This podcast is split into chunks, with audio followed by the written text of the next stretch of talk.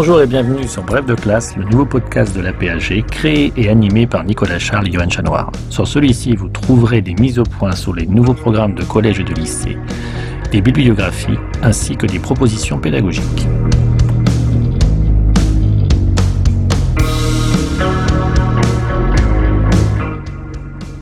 Bref de classe, une émission en deux parties. Tout d'abord, une présentation par un spécialiste des grands enjeux du thème au programme, puis ensuite un personnage et un document représentatif de la période. Document que l'on peut télécharger sur aphg.fr et le réutiliser en classe.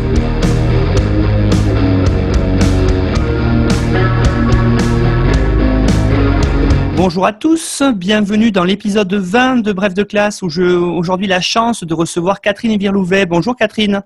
Bonjour.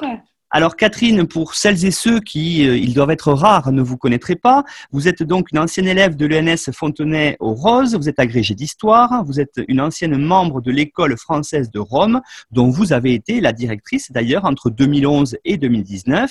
Vous êtes docteur en histoire de l'université Paris 1, habilité à diriger des recherches, et vous avez publié de très nombreux articles et ouvrages euh, durant votre carrière autour des questions frumentaires à Rome, et euh, c'est c'est un petit peu à ce titre-là que je vous ai invité pour évoquer euh, l'une des premières questions du programme de seconde autour justement de la ville de Rome, euh, tel que on doit l'enseigner dans les nouveaux programmes de lycée. Alors, Catherine, cette question, elle est très vaste. On va essayer de faire le tour euh, durant la durée de l'émission, de présenter en tout cas l'essentiel des problématiques aux collègues. Mais euh, tout de suite, on peut dire, vous avez préparé une bibliographie indicative qui permettra à celles et ceux qui veulent aller plus loin de se renseigner. Et cette bibliographie est disponible sur le site de la PAG.fr. Alors, Catherine, commencer, peut-être commençons par le, j'allais dire, le commencement, comme nous y invitent les programmes. Est-ce que vous pourriez, là aussi, peut-être faire un point rapide sur la première question, sur la fondation de Rome et sur les premiers temps de Rome avec la monarchie? Oui, alors merci beaucoup de, me donner ainsi la parole. Je, suis très contente de, m'exprimer euh, pour, pour cette question qui me semble importante. Sur ces premiers temps, euh, il faut dire tout de suite qu'il y a une difficulté d'établissement des connaissances. Nos sources écrites euh, sont beaucoup plus tardives, tardives de plusieurs siècles, et elles comptent une légende sur laquelle je ne vais pas revenir. Je pense que tous nos auditeurs la connaissent, celle des fameux jumeaux Romulus et Rémus, les petits-fils du roi d'Albe. Euh, les Romains prêtent à Romulus, le roi fondateur, la première structuration de la ville, implantation de population venue de l'extérieur, y compris par la ruse. Là aussi, il y a d'autres légendes, la fameuse légende de l'enlèvement des Sabines, implantation des cultes des dieux protecteurs de la cité, noyau des premières institutions. Euh, Romulus euh, s'appuyait sur un conseil de ses proches et il pouvait convoquer les citoyens par curie, euh, suivant les divisions de l'époque. Ces curies étaient des sous-divisions des trois tribus primitives. Voilà un petit peu ce que raconte la légende sur ce roi fondateur. L'interprétation de ces légendes a, beaucoup varié chez les historiens au fil du temps. On va dire qu'à une phase d'hypercriticisme qui euh, marque les 19e et disons la première moitié du 20e siècle, euh, dans laquelle euh, cette phase, dans cette, phase, certains spécialistes en sont venus parfois même à rejeter la date de fondation fixée au milieu du 8e siècle avant Jésus-Christ. Euh, à cette phase a succédé un redimensionnement et les découvertes archéologiques qui ont eu lieu depuis ont permis de, de, de, valider quand même un, certain nombre de faits de ce milieu du 8e siècle avant Jésus-Christ, il se passe quelque chose. On ne sait pas exactement ce qu'il se passe, mais il se passe quelque chose. En réalité, on pense aujourd'hui que la cité s'est formée un petit peu comme la cité d'Athènes par synésisme, ce terme qu'on donne au rassemblement de villages qui se trouvaient sur les différentes collines de Rome autour d'un village principal qui aurait été euh, le Palatin, euh, les recherches euh, archéologiques plus récentes encore, je pense à celle de l'archéologue Andrea Carandini, ont même euh, montré sur le Palatin, ça fait un bout de temps maintenant qu'on connaît des fonds de cabanes, qu'on sait qu'effectivement il y a un habitat du 8e siècle, mais Carandini est persuadé d'avoir trouvé un morceau de mur avec une porte et d'avoir trouvé donc la muraille de Romulus. Carandini plaide pour l'historicité même du personnage de Romulus, ce que la majeure partie des archéologues italiens ne, euh, disons, n'approuve pas. On ne va pas jusque là. On va dire que c'est une position extrême qui euh, n'est pas partagée par tous, même en Italie. Ensuite, euh, l'histoire des rois successeurs de Romulus, c'est un récit qui n'est sorti que très progressivement de la légende.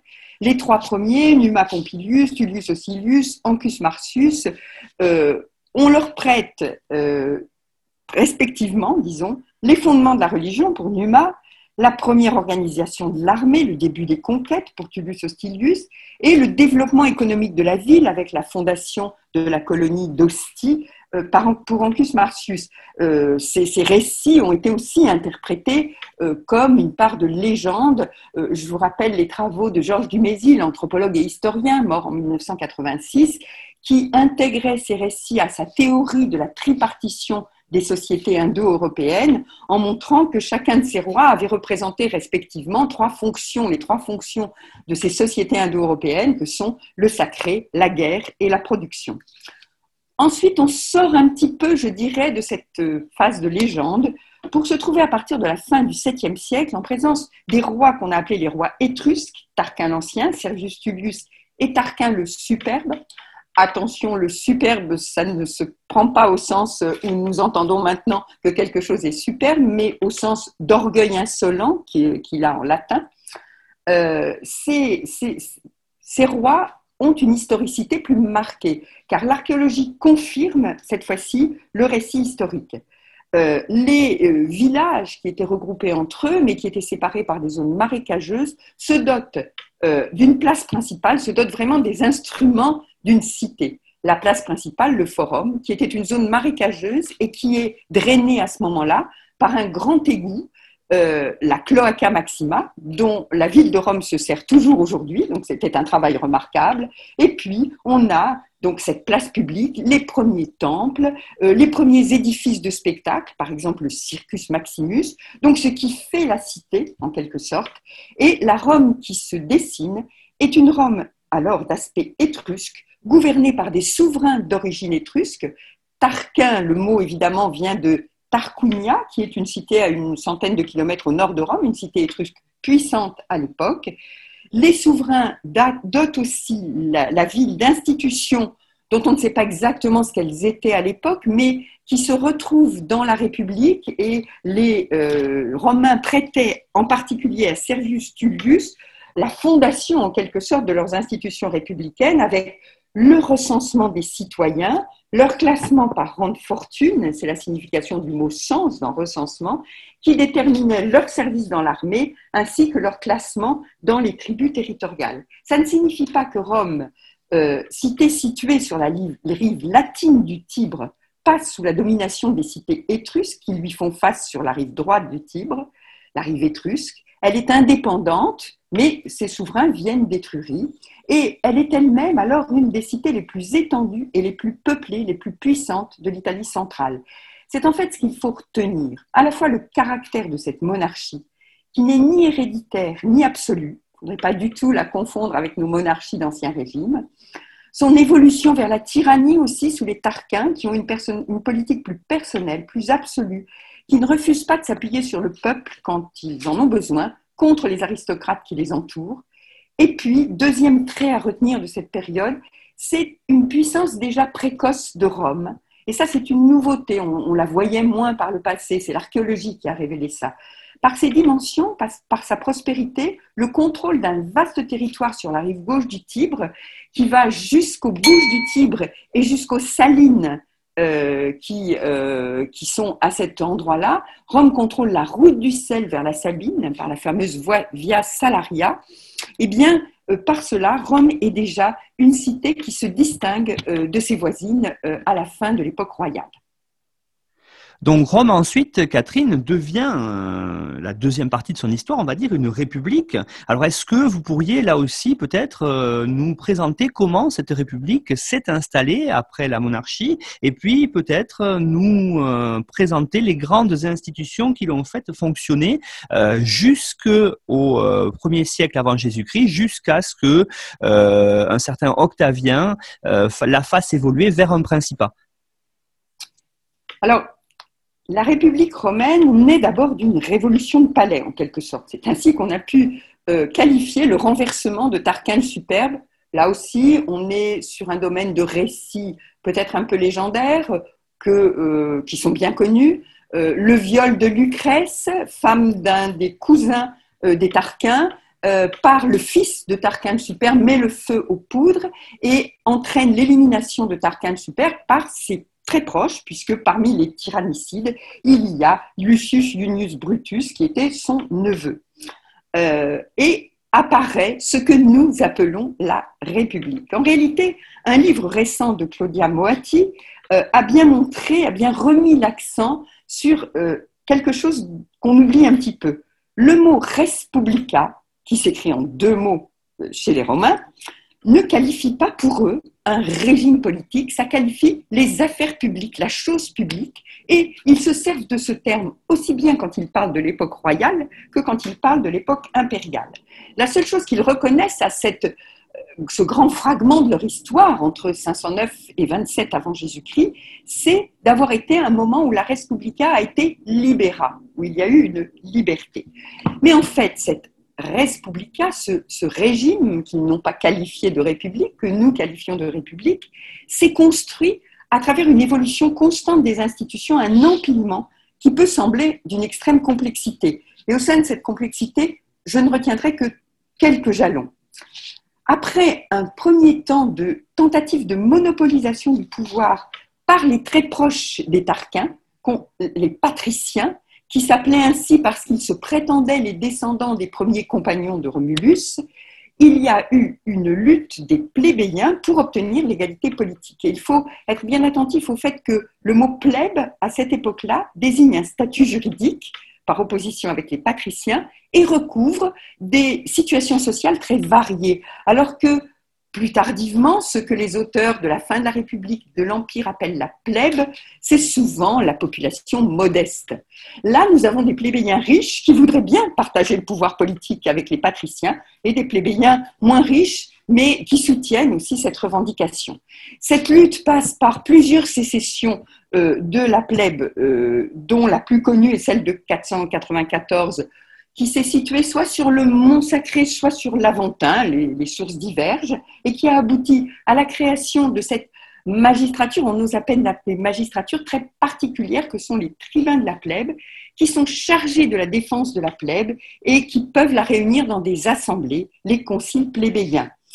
Autre grande étape, c'est l'écriture de la loi au milieu du 5e siècle, 451-450, une commission de dix personnes, les décenvirs, aboutit à la rédaction d'une loi qui se, va se gravée sur douze tables, c'est pourquoi on l'appelle la loi des douze tables, une loi qui n'enregistre pas d'avancée euh, dans l'égalité, par exemple, entre les patriciens et la plèbe, euh, par rapport à la situation précédente, mais une loi qui en elle-même est déjà extraordinaire parce qu'elle permet à l'arbitraire des magistrats de s'arrêter. Auparavant, seul le magistrat connaît la loi. Désormais, la loi est écrite et elle est au-dessus du magistrat.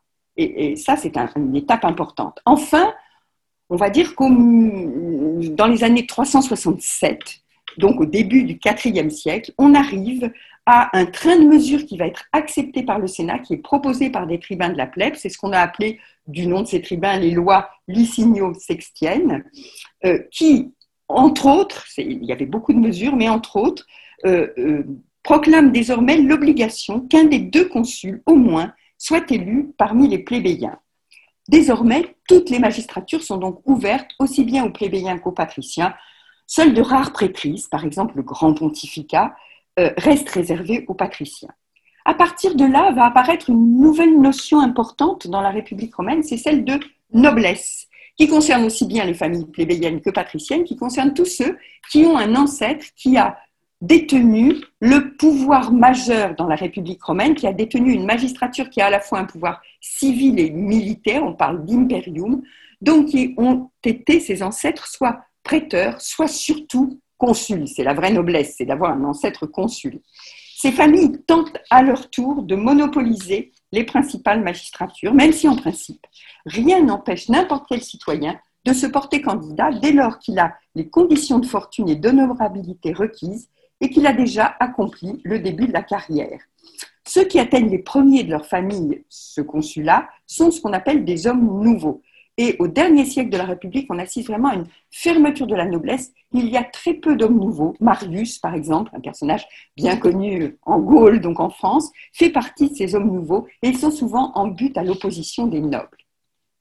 Les institutions républicaines telles qu'on les présente en général fonctionne à partir du milieu du deuxième siècle avant Jésus-Christ et une de nos sources principales pour nous appuyer dans ce tableau des institutions républicaines, c'est l'historien grec Polybe, qui a lui-même séjourné 17 ans à Rome comme otage, mais très proche des grandes familles de, euh, de Rome, en particulier des Scipions. Simplement, il faut être conscient que Polybe nous montre les institutions romaines à travers un biais qui est le fait que c'est la vision d'un grec sur les institutions romaines. Et c'est la vision d'un grec qui va écrire pour des Grecs, pour un public, grec. Ce qu'il essaie de montrer dans son histoire, c'est pourquoi est-ce que Rome arrive à conquérir le monde et pour lui, sa force, la force de Rome, ce sont ses institutions. Donc, il va employer des concepts grecs. Il va parler, par exemple, de constitution mixte. Mixte parce que, selon lui, la République romaine rassemble des éléments de la monarchie, de l'aristocratie et de la démocratie. Mais quand il emploie ce terme de constitution, quand il emploie ces termes d'aristocratie, de, démocratie, il emploie des termes grecs. Les Romains ne qualifiaient pas les régimes politiques. Ceux qui pensent les régimes politiques, ce sont les Grecs, c'est la pensée philosophique grecque. Alors, on a d'autres euh, sources de renseignements plus romaines. Je pense en particulier à tous les écrits de Cicéron, mais Cicéron est un personnage du 1er siècle avant Jésus-Christ, à une époque où ces institutions républicaines dysfonctionnent. Euh, donc, vous voyez, on, est un peu embarrassé euh, pour essayer de décrire le fonctionnement de ces institutions. Alors, tout de même, on va dire que l'organe qui assure la continuité de la vie politique, l'organe qui est le plus important, c'est le Sénat l'Assemblée formée des anciens magistrats qui siègent à vie. Ils sont 300, puis 600 au 1er siècle avant Jésus-Christ, euh, parce que les magistratures deviennent aussi plus nombreuses, les magistrats sont plus nombreux, il y a un territoire plus grand à gérer au fil des conquêtes. Les sénateurs n'ont pas, anciens magistrats, n'ont pas de pouvoir décisionnel. Mais chaque fois qu'un magistrat veut proposer le vote d'une loi au peuple, il doit la soumettre au préalable aux sénateurs et recueillir leur avis favorable. Sinon, en principe, il ne soumet pas la loi. Donc les sénateurs ont une autorité, ce n'est pas un pouvoir, c'est une autorité euh, très importante.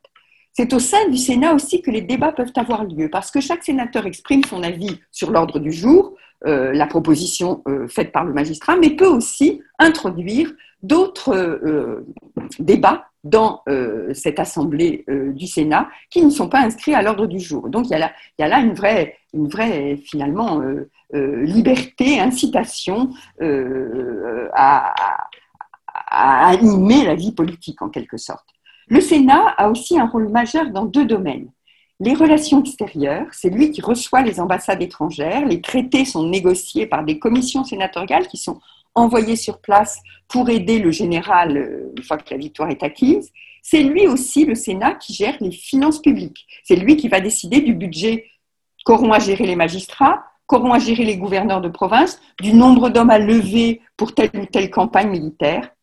Voilà, donc c'est un, organe très important. Ensuite, on a les magistrats. Ils sont chargés d'administrer les affaires communes, la res publica au sens propre, comme dans les autres cités antiques. Mais à la différence, par exemple, de ce qui se passait à Athènes au 5e siècle, ces magistrats sont tous élus. Aucun n'est tiré au sort au sein des citoyens, parce que n'importe quel citoyen ne peut pas devenir magistrat je l'ai déjà dit tout à l'heure, il faut présenter un niveau de fortune minimal pour pouvoir se porter candidat et avoir accompli dix euh, campagnes militaires comme officier, donc faire partie de l'ordre équestre.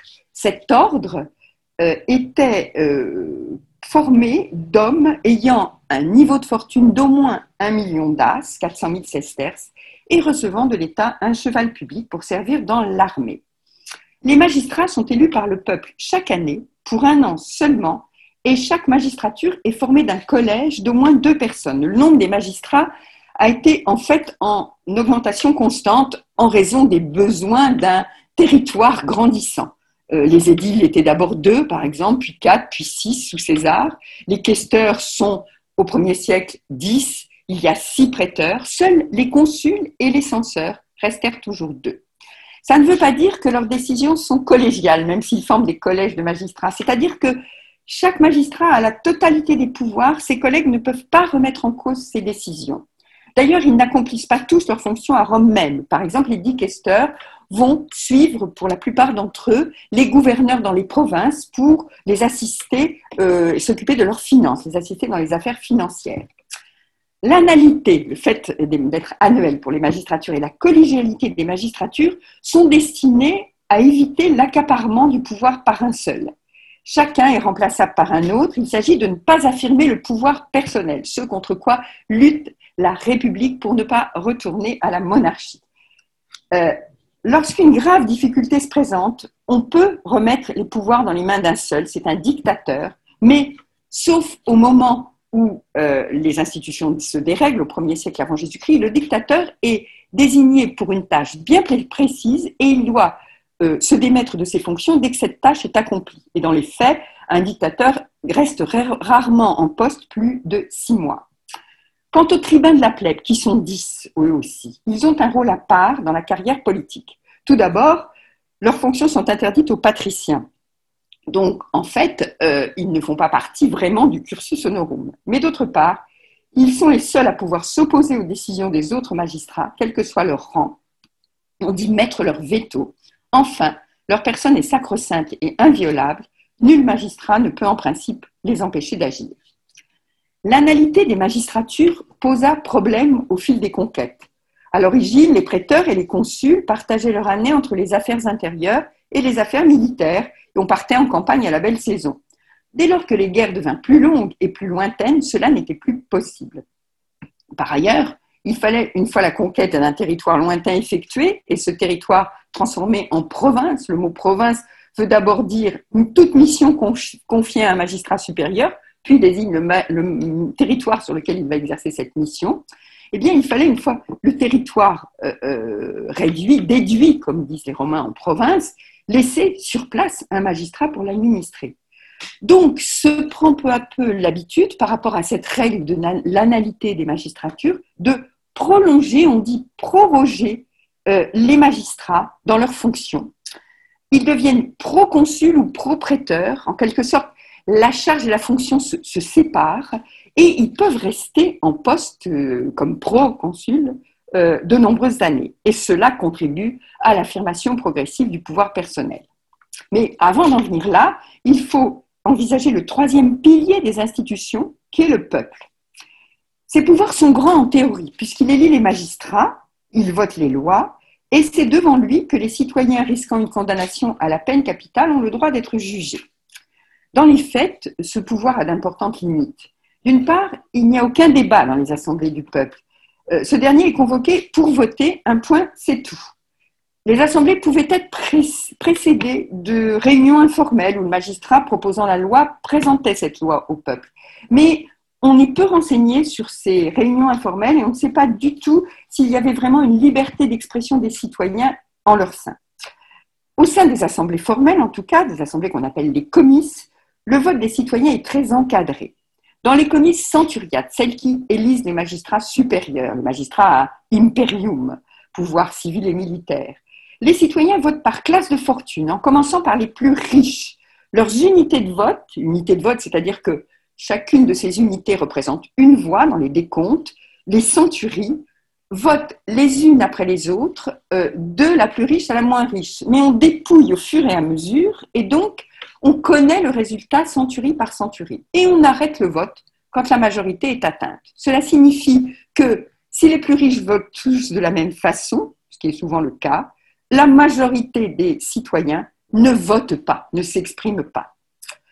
Dans les comices tributes, les comices assemblés par tribut, et les conciles de la plèbe, qui étaient aussi assemblés par tribu, euh, les 35 tribus, ces divisions sont personnelles, elles sont souvent en fonction du lieu d'origine de la famille, et donc, a priori, c'est un fonctionnement plus égalitaire, avec des unités de vote, l'unité là c'est la tribu, chaque euh, tribu a une voix, sont plus équilibrées en quelque sorte démographiquement. En réalité, ces tribus étaient contrôlées d'assez près par les personnages les plus influents en leur sein, surtout jusqu'au milieu du deuxième siècle, puisqu'il faut bien s'imaginer qu'à ce moment-là, le vote était encore oral. À partir du milieu du deuxième siècle, un courant politique a tenté d'affirmer davantage la souveraineté populaire. Et entre autres, il y a eu plusieurs lois qu'on a appelées tabellaires, parce que la tabella, c'est le bulletin de vote en quelque sorte en latin, euh, qui ont introduit le vote secret, le vote sur une tabella, dans les différentes assemblées, et même Marius, lorsqu'il était tribun à la fin du deuxième siècle avant Jésus-Christ, a ménagé ce qu'on pourrait parler d'ancêtres de, d'isoloirs au moyen de petits ponts que devaient franchir les citoyens avant de déposer leur bulletin dans l'urne, ce qui leur permettait d'être à l'abri des regards des scrutateurs euh, au moment où ils écrivaient leur opinion sur la tabella. Mais il y a aussi une dernière limitation à la participation du peuple aux institutions de la République, et c'est une limitation physique en quelque sorte. Les citoyens ne peuvent se faire représenter dans les assemblées, ils doivent y participer en personne. En ceci, euh, Rome n'est pas différente d'autres cités antiques. Simplement, au fil des conquêtes en Italie, puis hors d'Italie, j'y reviendrai, il y eut de plus en plus de citoyens romains, ce qui est dû à une conception bien particulière de la citoyenneté chez les Romains, une citoyenneté ouverte on peut devenir citoyen romain même si on n'est pas enfant de citoyen romain. Euh, en 90 avant Jésus-Christ, les Italiens qui n'ont pas encore la citoyenneté romaine, il y en a déjà pas mal qui l'ont dans euh, les environs de Rome et euh, en particulier dans le Latium, font la guerre à Rome pour obtenir tous les hommes libres la citoyenneté romaine. La guerre qu'on a appelée la guerre sociale, parce que le mot socii veut dire allié, et c'était les alliés italiens qui avaient été conquis par Rome, euh, pour obtenir cette citoyenneté romaine, et finalement ils l'obtiennent. Au recensement de 70 avant Jésus-Christ, le nombre des citoyens double. Il passe de 450 000, je parle des mâles adultes, donc participants, susceptibles de participer aux, aux assemblées politiques. Donc, ce nombre passe de 450 000 à 900 000 tous ne se déplaçaient pas évidemment sur des centaines de kilomètres. L'Italie, euh, même si elle était à l'époque Italie péninsulaire, donc euh, elle ne comprenait pas la plaine du Pô, est quand même très étendue, pour participer à tous les votes qui se tenaient à Rome. C'était donc seulement une petite fraction de citoyens, souvent aisés, ou habitant sur le territoire de la cité lui-même ou à proximité, qui votaient. On voit donc que euh, ce ces pouvoirs du peuple ont des, limites qui ne sont quand même euh, pas euh, négligeables et malgré les, tentatives de certains historiens pour faire de Rome une démocratie, on ne peut pas parler de démocratie pour la République romaine. On parlera davantage de république sénatoriale ou aristocratique ou oligarchique, puisque ce sont quelques-uns qui font les, qui mènent les affaires de l'État. Bien maintenant, Catherine, est-ce que on pourrait peut-être avancer, j'allais dire, dans euh, l'évolution historique de cette euh, ville de Rome et passer à une période qui a été au départ un petit peu troublée avec les guerres civiles, avec les personnages de César, de Pompée, puis euh, d'Octavien et de Marc-Antoine, pour arriver vers ce régime d'ailleurs que l'on qualifie peut-être parfois dans les, les manuels d'empire romain. Est-ce qu'on doit l'appeler empire romain? Est-ce qu'on parle de principat? Est-ce que vous pourriez aussi nous expliquer son fonctionnement? Tout à fait. Euh, en fait, je l'ai déjà dit, la fin de la République a été marquée par l'affirmation du pouvoir personnel de généraux qui, euh, au fil des conquêtes, euh, sont devenus l'incarnation de Rome aux yeux des populations conquises, qui restaient en poste comme proconsuls et qui créaient des relations de clientèle. Tout ça a abouti à des conflits de personnalité qui ont donné pratiquement un siècle de guerre civile, trois guerres hein, entre Sylla et Marius dans les années 80, Pompée et Cédar dans les années 40, et puis Octave et Antoine dans les années 30. Le régime mis en place progressivement et pragmatiquement par Octave ou Octavien devenu Auguste tenta de mettre fin à cette situation. Alors, Octave Octavien, juste une petite précision, on l'appelle Octavien à partir de son adoption par son grand-oncle en 48 car il devient alors Caius Iulius Caesar Octavianus, alors qu'il s'appelait auparavant Caius Octavius, qui était le nom de son père biologique. D'où cette euh, confusion entre Octave et Octavien. Effectivement, normalement, à partir de 48, on doit l'appeler, avant Jésus-Christ, on doit l'appeler Octavien. Donc, Auguste. Auguste, c'est le fondateur par excellence, auquel tous les empereurs, à la suite ou presque, se référeront. Il eut pour lui l'avantage d'un très long règne. Il a 19 ans à la mort de César en 44, 32 lors de sa victoire d'Axiome contre Antoine et Cléopâtre, et il meurt à 76 ans en 14 de notre ère. Si on date de 27, le début du Principat, ça fait quand même plus de 40 ans de règne. C'est en effet d'une fameuse séance du Sénat en janvier 27 que euh, l'on part pour situer le commencement du régime qu'on appelle l'Empire. Le Sénat attribue alors à Octavien le nom d'Auguste. C'est une première absolue. Ce qualificatif, qui signifie vénérable et majestueux, n'avait jamais été attribué précédemment à des mortels. Il qualifiait des lieux ou des lieux, des dieux ou des lieux, pardon, dont le poids et l'influence sur les réalités étaient supérieurs à celui des autres mortels. C'est aussi de janvier 27 que date ce que l'on appelle le partage des pouvoirs et des provinces entre le prince et le Sénat.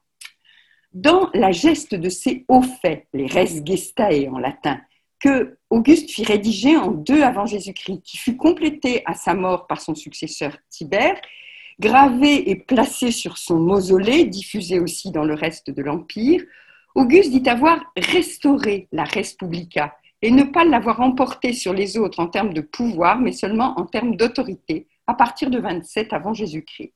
Avoir été en somme le premier d'entre ses concitoyens le princeps, d'où le nom de principat que les historiens donnent parfois au régime impérial dans ses débuts. Et moi, je suis bien favorable au mot de principat dans les débuts du régime parce qu'il y a une évolution après, dont je reparlerai. Dans la fameuse séance de janvier 27, Auguste a remis l'ensemble de ses pouvoirs au Sénat et au peuple. Alors, on y a vu souvent une sorte d'hypocrisie, une manière de dissimuler le changement de régime politique pour le faire mieux accepter. Ce n'est pas si simple. C'est vrai qu'Auguste concentra sur sa personne un ensemble de pouvoirs qu'aucun magistrat de la République n'avait détenu en même temps par le passé. Il avait un imperium, donc un pouvoir civil et militaire, sur tous les territoires conquis par Rome, qu'il conservait aussi dans Rome même le pouvoir militaire, ce qui n'était pas le cas des magistrats auparavant.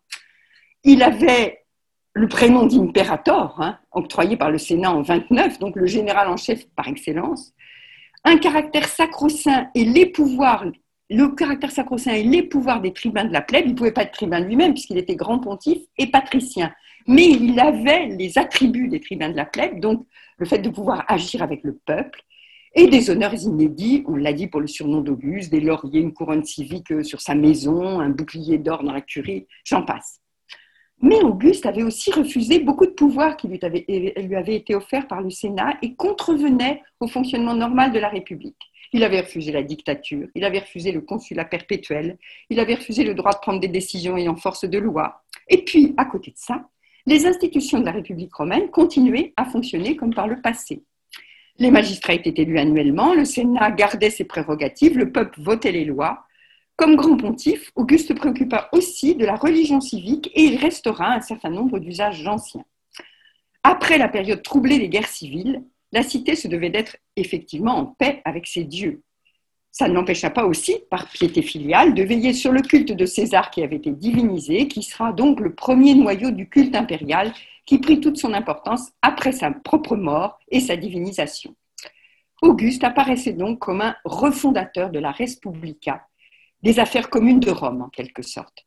En même temps, il introduisit progressivement et de manière pragmatique souvent au gré des circonstances de son non-règne, des transformations importantes dans la conduite des affaires. Il créa des fonctions nouvelles qui n'étaient pas des magistratures et ne dépendaient que du bon vouloir du prince, qui en nommait et en révoquait les titulaires. Euh, ces titulaires étaient choisis euh, parmi les chevaliers ou parmi les sénateurs. De même, il y avait un certain nombre de provinces dans lesquelles les, gouverneurs n'étaient plus nommés par le Sénat, c'était les provinces dites impériales, et c'était Auguste qui nommait parmi les sénateurs ou les chevaliers euh, les gouverneurs. En fait, il donna à l'ordre équestre des fonctions administratives qu'il n'avait pas ou très peu auparavant. Cette manière d'étoffer ainsi l'administration répondait à une nécessité. L'empire était peu encadré et l'encadrement se renforça peu à peu au fil des règnes des empereurs, même si l'armée et le personnel administratif furent toujours en effectif restreint par rapport à la taille d'un si vaste empire. En 14, au moment de la mort d'Auguste, on estime qu'il y avait environ 250 000 hommes en armes, à la fois moitié légionnaires, moitié troupes auxiliaires, donc formées de non-citoyens. Et au début du IIIe siècle, pour vous donner un ordre de grandeur, il y en aura 400 000, ce qui est très peu pour euh, cet immense empire, j'y reviendrai. Enfin, ce qui permet de dire qu'il avait bien conscience tout de même, Auguste, d'avoir mis en place un nouveau système de gouvernement, c'est qu'il fit tout pour que l'édifice lui survive. Très tôt, parce qu'il était de santé fragile, il se préoccupa de sa succession. Sa longévité fut telle qu'il vit mourir avant lui plusieurs de ceux auxquels il avait pensé pour lui succéder. Son neveu Marcellus, son grand ami Agrippa, ses petits-fils Caius et Lucius César, qu'il avait adoptés d'ailleurs. Il finit par se rabattre sur son beau-fils Tibère, le fils que Livie, sa femme, avait eu d'un premier mariage avec Tiberius Claudius Néron, qu'il adopta. Et le système ainsi fondé survécut. Il survécut au changement de dynastie, mais avec une évolution. Après la disparition de Néron, ce que révéla la fameuse année des quatre empereurs en 68-69, une année troublée qui vit le retour des guerres civiles jusque dans Rome, c'est en définitive la solidité de la construction augustéenne. Vespasien, fondateur d'une nouvelle dynastie, celle des Flaviens, se voulait un nouvel Auguste. Il se référait constamment à la figure du fondateur, et l'on peut en dire de même des dynasties qui suivirent, les Antonins, les Sévères au moins jusqu'au milieu du IIIe siècle. Un exemple de cette continuité euh, dans l'esprit des Romains, c'est que chaque nouvel empereur apportait sa, fortune familiale qui tombait avec lui dans le domaine public. Ce qui permet de comprendre que l'empereur est très rapidement devenu, parmi les riches, et il y avait des très riches dans l'Empire romain, le plus riche et de loin, puisque euh, la, la, fortune impériale, le domaine impérial, s'agrandissait au fil euh, des, empereurs qui, régnaient.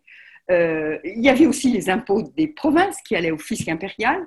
Les domaines impériaux ne cessaient de s'agrandir par, aussi par le biais des confiscations, puisque tout sénateur euh, accusé et condamné pour avoir comploté, que ce soit à tort ou à raison, voyait ses biens confisqués, et puis par le biais des héritages, parce que euh, beaucoup de gens très riches dans l'Empire estimaient que pour ne pas avoir trop de problèmes avec le fisc au moment euh, de euh, leur, leur, mort, il valait mieux donner une partie de l'héritage à l'empereur pour que leurs enfants puissent bénéficier tranquillement du reste.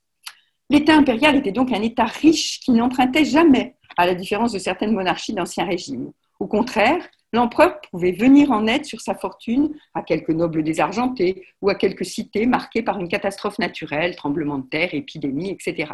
C'est en fait qu'à partir de la seconde moitié du IIIe siècle que les empereurs connurent des difficultés financières qui se traduisirent par une pression fiscale plus importante sur les provinces, parce que les menaces aux limites de l'Empire obligeaient à lever une armée plus importante et parce qu'il fallait la payer alors même que certaines provinces souffraient des incursions barbares et s'appauvrissaient et que l'impôt rendait moins en quelque sorte. La construction d'Auguste résista donc, mais le régime évolua, je l'ai dit. Lorsque l'historien grec Dion Cassius écrit, sous le règne des Sévères, une histoire de Rome, il présente le pouvoir impérial comme une forme de monarchie. C'est lui, d'ailleurs, qui contribue à la vision d'un régime de type monarchique dès le règne d'Auguste, par un anachronisme qui est un peu écraser les évolutions. En fait, celles-ci furent multiples. Au fil du temps, l'empereur a vécu dans un palais, pour ce qui concerne la ville de Rome même. L'empereur s'est un peu coupé de sa ville.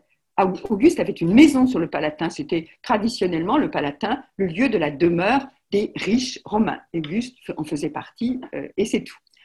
Mais les empereurs, peu à peu, se sont fait construire des palais sur le Palatin. Le Palatin leur a été réservé. Une bureaucratie s'est développée au sein de ces palais, formés souvent de leurs esclaves et de leurs affranchis, avec une étiquette de cour, en quelque sorte, et début d'une cour. Un empereur qui est devenu moins accessible. Du côté des institutions de la République, dont j'ai dit qu'elles continuaient à fonctionner, les magistrats, le Sénat, le peuple sont toujours présents, mais les fonctions des magistrats sont peu à peu doublées par les fonctionnaires, entre guillemets, de l'empereur, ces charges créées par l'empereur et dépendantes de lui dont j'ai parlé. Le Sénat est consulté ou pas, les bons empereurs, dans la tradition des auteurs d'époque qui sont souvent proches du milieu sénatorial, sont ceux qui viennent volontiers assister aux séances du Sénat et qui sollicitent l'avis du Sénat. Mais ils ne le font pas tous, loin de là. Quant au peuple, on n'a plus de témoignages de lois votées par lui après le règne, de Nerva, donc le début euh, de la dynastie antonine à la fin du 1er siècle après Jésus-Christ. Il y a évolution aussi dans la manière dont l'empire est conféré au nouvel impérator même si les fils succèdent parfois à leur père ou si l'empire se transmet pendant un temps au sein de la même famille, le principe n'est pas celui de la transmission héréditaire du pouvoir comme dans les monarchies d'Ancien Régime. L'empereur manifeste publiquement qu'il aimerait avoir pour successeur, en associant euh, ce dernier à une partie de ce pouvoir, tel ou tel de ses proches, en l'adoptant même. Mais cela ne suffit pas. Les organes traditionnels de la République ont longtemps un rôle incontournable pour faire un empereur. Le Sénat a le rôle premier, on l'a vu en 27 avant Jésus-Christ pour Auguste, mais les comices du peuple doivent obligatoirement se réunir, probablement pour conférer à l'empereur la puissance tribunicienne et achever le rituel qui fait l'empire, qui fait l'empereur, pardon. Sans le vote du peuple, sans une loi du peuple, point d'empereur. D'autre part, l'empereur est acclamé aussi par l'armée. Auguste a créé un corps permanent, la garde prétorienne dans Rome, ce qui n'était pas, le cas jadis, et euh, cette armée doit l'acclamer. Mais Vespasien fut d'abord acclamé empereur le 1er juillet 69 par les troupes qu'il commandait en Égypte et rapidement les armées stationnées en Syrie et sur le Danube se sont rejoints et se sont ralliés à lui. Et ce n'est qu'en octobre 70 que Vespasien, après ces, années si troublées, cette année 68-69 dont j'ai parlé, que Vespasien entre dans Rome et put faire ratifier son titre d'empereur par le Sénat et le peuple. Or, il datait malgré tout le début de son règne du 1er juillet 69. C'est Tacite qui dit que son accession au pouvoir révéla le secret de l'Empire. On pouvait être fait empereur d'abord par l'armée et hors de Rome. Désormais, les empereurs pouvaient faire une entrée dans la cité de Rome. C'est cette entrée qui leur conférait leur pleine légitimité. Euh, Septime Sévère euh, effectua une démarche absolument semblable. Il avait été proclamé empereur deux ans avant par les troupes de Pannonie qu'il commandait, mais il n'entra dans Rome qu'en juin 193 et il fut reconnu alors, alors par le Sénat et le peuple. Ainsi, le rapport de l'empereur à Rome subit une évolution qu'il est particulièrement intéressant de souligner quand on veut focaliser une étude sur la ville de Rome. Rome finit par s'incarner dans la personne de l'empereur lui-même qui prend le pas sur la ville en elle-même, alors qu'au départ, il y avait un lien fort idéologique entre le prince et sa cité. Les empereurs furent souvent de grands voyageurs, ils se le devaient d'ailleurs, pour parcourir leur, empire territorial euh, pour se montrer. Progressivement, Rome comme cité n'a plus incarné la domination romaine, n'était plus le centre de pouvoir, c'est l'empereur, partout où il passe dans ses voyages, qui incarnait Rome. Le centre du pouvoir était désormais où se trouvait l'empereur, qui gouvernait où qu'il soit, assisté par les membres de son conseil, qui étaient bien souvent des membres de l'ordre sénatorial, certes, mais qui n'étaient pas le Sénat. Et euh, l'empereur n'assistait plus aux séances du Sénat quand il n'était pas à Rome. Euh, les différentes résidences impériales à travers l'Empire et même les villes où les empereurs séjournèrent plus ou moins brièvement, surtout à partir du IIIe siècle, incarnèrent la Roma aeterna, dans la mesure où l'empereur s'y trouvait avant qu'à partir de la fin du IIIe et au IVe siècle, d'autres villes prennent le statut de capitale. Euh, je pense euh, à Milan, euh, pour Dioclétien, il y avait un palais, il y en avait aussi un à Trèves, plus tard on peut penser à Ravenne. Le Sénat de Rome en était réduit à envoyer des ambassades à l'empereur, par exemple à Milan. On a pu parler de décapitalisation de Rome. C'est un processus qui aboutit à la fondation en 324 par Constantin d'une nouvelle Rome, Constantinople. Ce dernier, Constantin, n'a d'ailleurs séjourné à Rome que quatre fois pendant son long règne euh, et euh, euh, pour des périodes assez courtes. En 352, la visite de Constance II à Rome, il y passe un mois, décrite par Amien Marcelin, ressemble un peu à une visite de musée.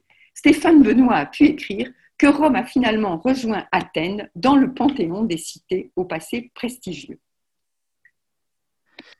Alors justement, hein, Catherine, ce qui est très intéressant là, vous avez bien sûr commencé tout à l'heure à évoquer un petit peu la question sociale et sociétale à Rome. Là, vous avez centré, et c'est nécessaire, sur la personne euh, de l'empereur. Alors j'aimerais maintenant, si vous le voulez bien, qu'on revienne un petit peu pendant un, petit moment, euh, que vous nous expliquiez qu'est-ce que c'était euh, la société romaine, en parlant peut-être de ceux qui sont exclus du pouvoir politique, par exemple, et puis en peut-être en insistant aussi sur quelque chose qui pourrait permettre aux collègues et aux élèves de comprendre ce que c'était vivre à Rome dans l'Antiquité. Oui, la société romaine est très inégalitaire. Il y a des césures juridiques, vous venez de le dire, euh, ceux qui sont exclus de la cité, mais aussi des césures sociales et d'énormes disparités de niveau de vie. Il y a, je dirais, euh, une seule euh, égalité, en fait, quel que soit le niveau social, c'est devant la mort. On est dans une société, comme beaucoup de sociétés d'ancien régime, marquée par une très forte mortalité, une espérance de vie qui, à la naissance, est de 25 ans, ce qui est un chiffre un peu trompeur, euh, parce qu'en réalité, la, mortalité est énorme euh, dans les premières années, première année de vie, jusqu'à 10 ans, et ceux qui, j'aurais tendance à dire, survivent à leurs 10 premières années, ont une espérance de vie qui va être portés plutôt euh, autour de 40-45 ans, euh, voire peuvent dépasser les 60 ans. Il y a une proportion non négligeable, 6 à 8% de la population, qui a 60 ans et plus. D'ailleurs, le seuil de la vieillesse à Rome, c'est 60 ans, pas si différent de chez nous finalement. les citoyens sont une minorité privilégiée, vous l'avez dit, comme dans l'ensemble du monde antique. Et je commencerai dans cette société romaine par ceux qui sont exclus du monde de la cité, les femmes et les esclaves. Même filles de citoyens, les femmes ne sont pas citoyennes, elles ne font que transmettre la citoyenneté à leurs enfants. Elles sont d'éternelles mineures, placées sous la puissance juridique de leur père, puis de leur mari. On a parlé jadis de manière très exagérée d'une émancipation féminine dans la société romaine au début de l'Empire, au moins dans les catégories supérieures, parce que le mariage qui auparavant faisait passer la femme de la puissance de son père à la puissance de son mari a changé de forme et euh, la femme pouvait choisir de rester sous la puissance paternelle. Ce qui faisait que, à partir du moment où son père mourait, et il faut se souvenir que les filles héritaient au même titre que les garçons euh, de leur père, l'héritage à Rome est divisé entre les enfants, et eh bien à partir de ce moment-là, elles pouvaient bénéficier d'une relative indépendance. Mais sa sphère d'action reste celle de la maison. Les institutions de la cité sont faites par et pour les hommes, euh, la rue, la cité n'est pas faite pour les femmes. Dans les milieux plus modestes, il ne faut pas croire qu'elles soient euh, plus, moins finalement visibles que euh, dans les milieux des élites, car elles prennent parfois part aux activités commerciales ou artisanales de leur mari dans les villes. elles sont à leur côté et elles reprennent parfois l'affaire en cas de veuvage.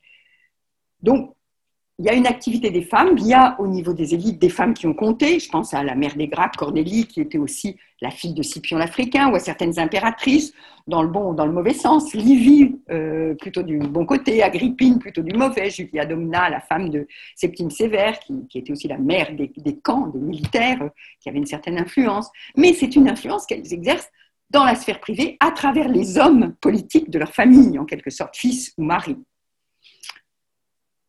Autre catégorie complètement exclue du monde de la cité, c'est évidemment, ce sont les esclaves.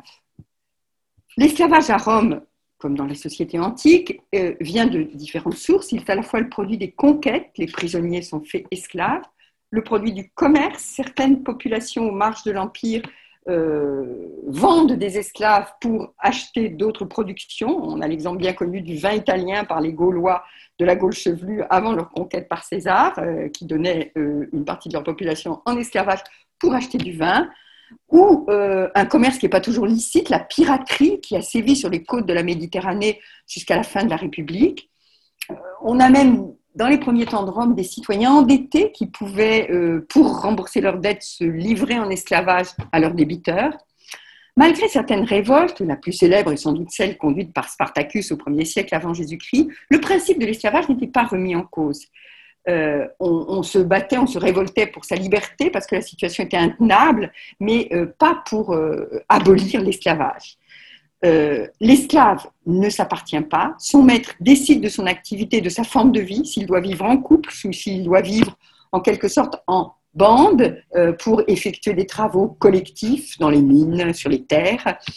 Euh, les citoyens déclarent leurs esclaves en même temps que le reste de leur fortune au moment du recensement. ce sont les, biens parlants en quelque sorte qu'ils ont, mais ce sont des biens, des biens matériels. Euh, donc l'absence de, liberté caractérise tous les esclaves et euh, c'est quelque chose évidemment que on a du mal à admettre de nos jours. Mais concrètement, dans leur forme de vie, il faut savoir que les esclaves avaient des formes de vie très différentes selon qu'ils sont employés pour des travaux de force, j'ai parlé des mines, j'ai parlé des champs, ou, pour ou selon qu'ils sont domestiques dans une grande maison. Certains sont très instruits, servent de précepteurs aux enfants, de secrétaires à leur maître. D'autres font des affaires pour le compte de leur maître et ne vivent pas dans la maison de leur maître, mais dans un port où leur maître a des affaires, par exemple. Il est difficile de savoir la proportion de population servile au sein de la population totale on estime entre un quart et un tiers les esclaves par rapport à la population totale, selon les lieux et les époques. Nul doute que euh, à Rome, euh, on est dans la fourchette haute de cette population servile. Il y a des endroits plus déserts où il y avait certainement beaucoup moins d'esclaves. J'ouvre pas trop le, volet de la, la population de l'Empire romain, mais enfin, on est sur des chiffres, vous savez, qui sont des estimations. Je pense quand même qu'il faut les donner, même en, dépit de leur, incertitude. Ils donnent des ordres de grandeur. Rome était une ville millionnaire au début de l'Empire. L'Italie, on a une fourchette qui va de 7 à 14 millions, vous voyez, du simple au double, mais c'est une fourchette quand même. Et l'ensemble de l'Empire à son apogée au milieu du deuxième siècle après Jésus-Christ, c'était peut-être 60 à 80 millions d'habitants. C'est peu par rapport à l'immensité des territoires. C'est énorme pour l'époque. Un cinquième à un quart de la population mondiale, estime-t-on. Comparable seulement à la même époque, l'empire chinois des Han, qui avait peut-être 60 euh, millions euh, d'habitants à l'époque. Les esclaves, euh, donc, ont de grandes disparités de conditions et certains, ceux qui sont dans la meilleure condition d'ailleurs, peuvent être libérés. On les dit affranchis. L'intéressant pour Rome, c'est qu'ils prennent alors le statut de leur patron, si bien que les esclaves de citoyens romains deviennent citoyens romains, ce qui est une différence notoire, par exemple, avec la cité d'Athènes, où il reste des étrangers, des métèques. Certes, les affranchis ont une citoyenneté incomplète par rapport aux hommes nés libres, dans le sens où, même si leur fortune le leur permet, ils ne peuvent pas postuler euh, pour entrer dans l'ordre équestre ou dans l'ordre sénatorial, parce que pour entrer dans ces ordres, il y a aussi une condition d'honorabilité en plus de la fortune qui est requise et qu'on estime que le fait d'avoir été esclave est une souillure qui finalement ne s'efface pas.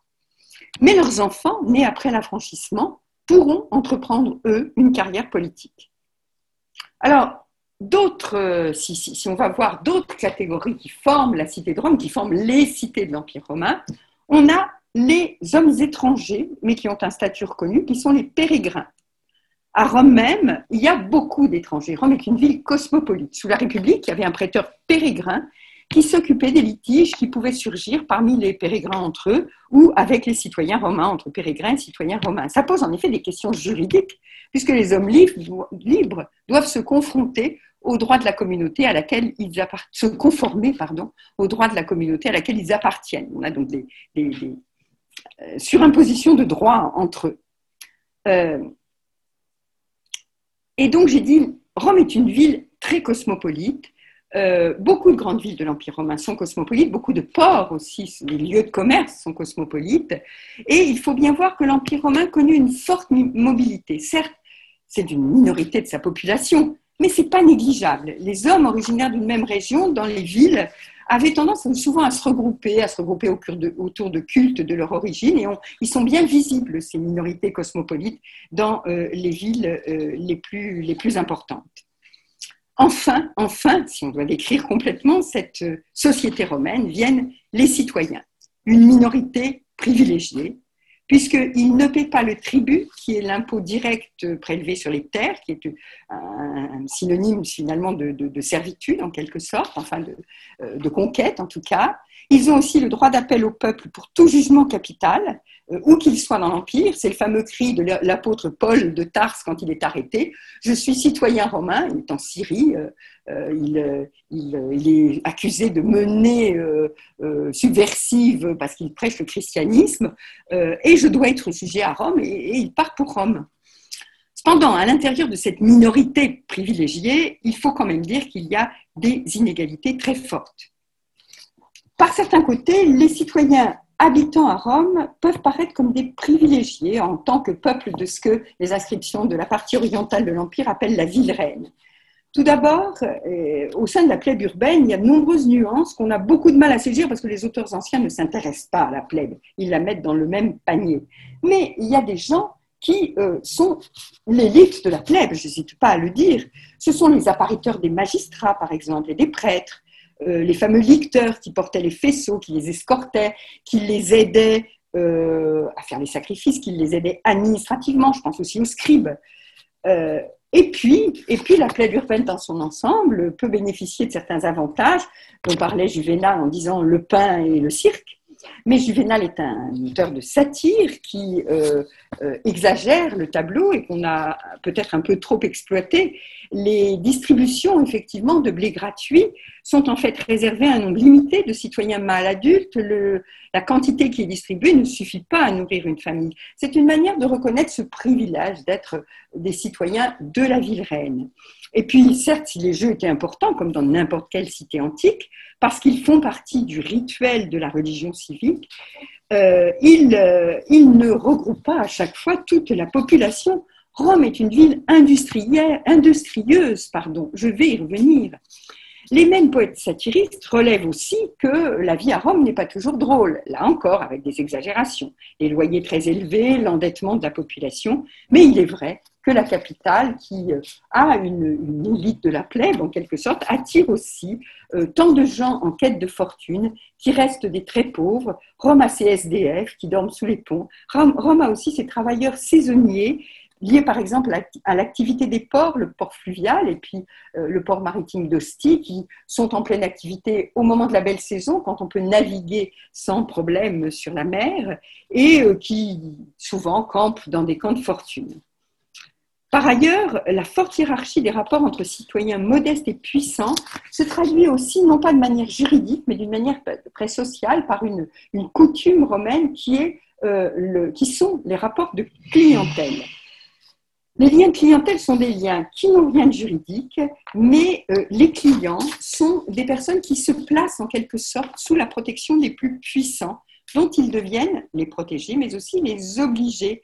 Ces plus puissants qui deviennent leurs patrons.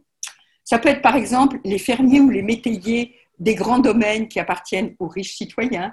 Ça peut être aussi les esclaves, les affranchis plutôt pas les esclaves, les esclaves affranchis, enfin quand ils sont affranchis, dont le maître devient le patron, et c'est un peu obligatoire qu'un affranchi prenne son maître pour patron. Euh, entre le patron et euh, euh, le, client, il y a un échange de services. C'est un système de don contre don. Le patron doit à ses clients une aide matérielle s'ils sont dans le besoin. D'ailleurs, les clients, au moins ceux qui, sont, qui vivent au même endroit que le patron, euh, viennent fréquemment le matin dans sa demeure pour le saluer, lui rendre leurs hommages en quelque sorte. Et le patron, de son côté, va leur donner ce qu'on appelle la sportule, qui peut être un don en nature, mais qui la plupart du temps est une somme d'argent sous l'Empire. Euh, mais les clients doivent leur soutien au patron en retour.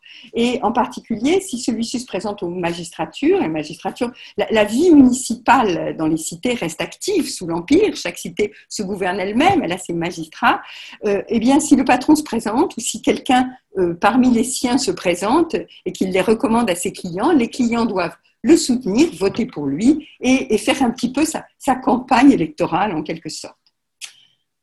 Avec la diffusion de la citoyenneté, il y a une autre différence qui se marque entre les citoyens parce que il devient impossible d'offrir les mêmes avantages à tous. Et euh, à partir du deuxième siècle, le droit pénal va officialiser euh, deux, une catégorie, une citoyenneté que j'appellerais, pour faire vite, à deux vitesses, deux catégories.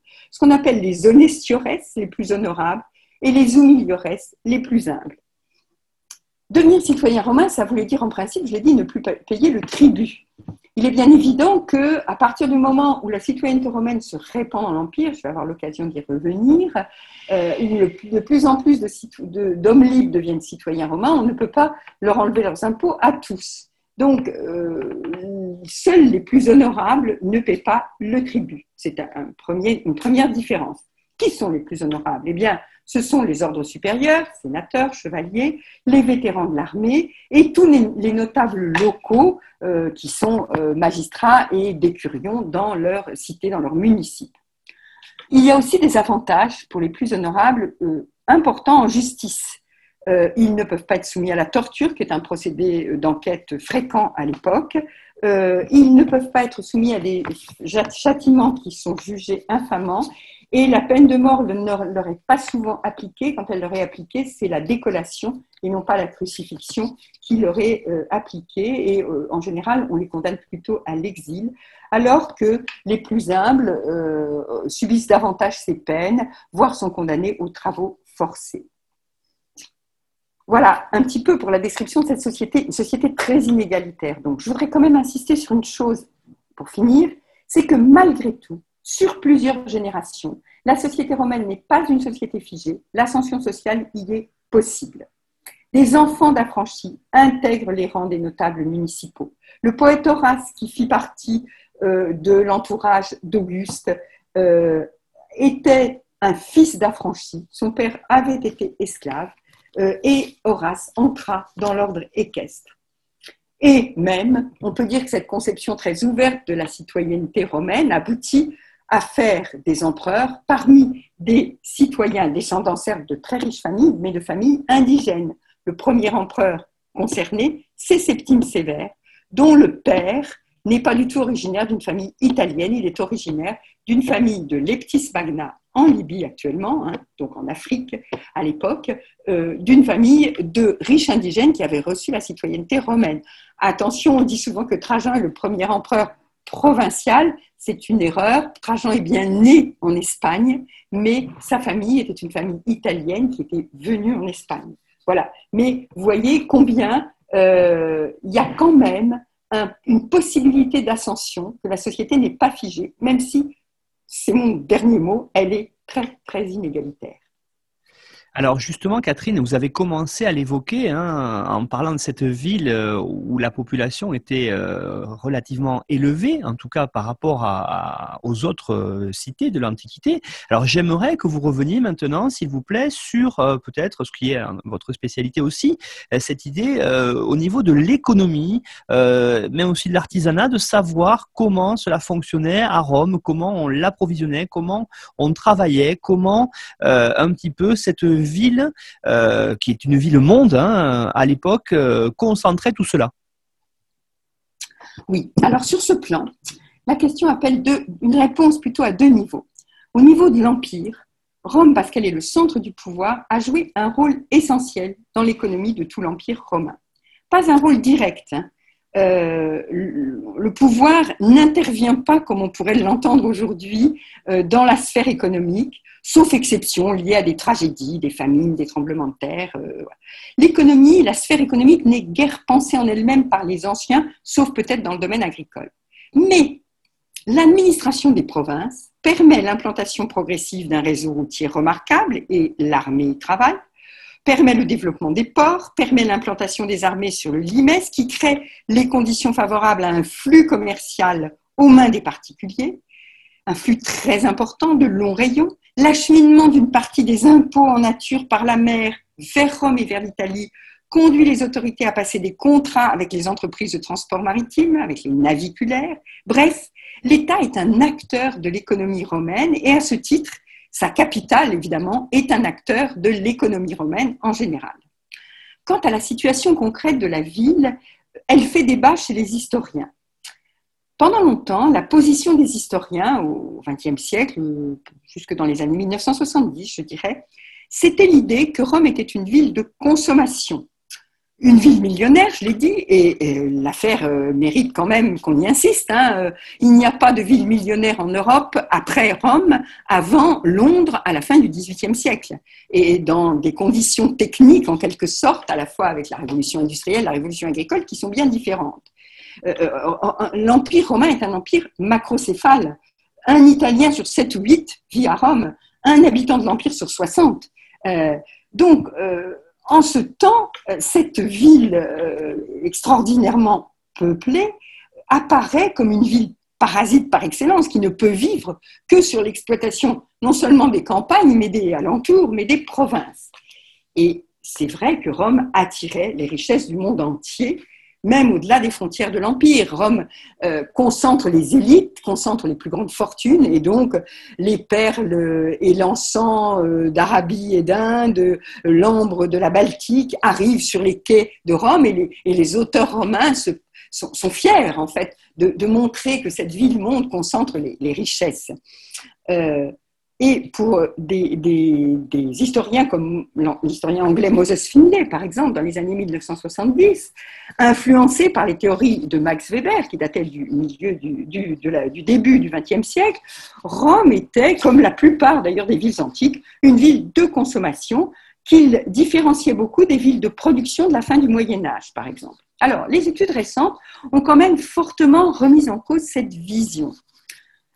D'abord, euh, les environs de Rome présentent une exploitation agricole dont on se rend de plus en plus compte au fil des recherches archéologiques.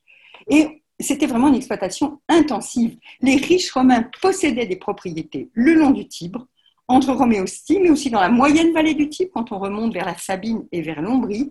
Ces campagnes approvisionnaient d'une manière qui est loin d'être négligeable la ville de Rome en produits frais. Par ailleurs, à Rome, l'artisanat est pléthorique sous l'Empire.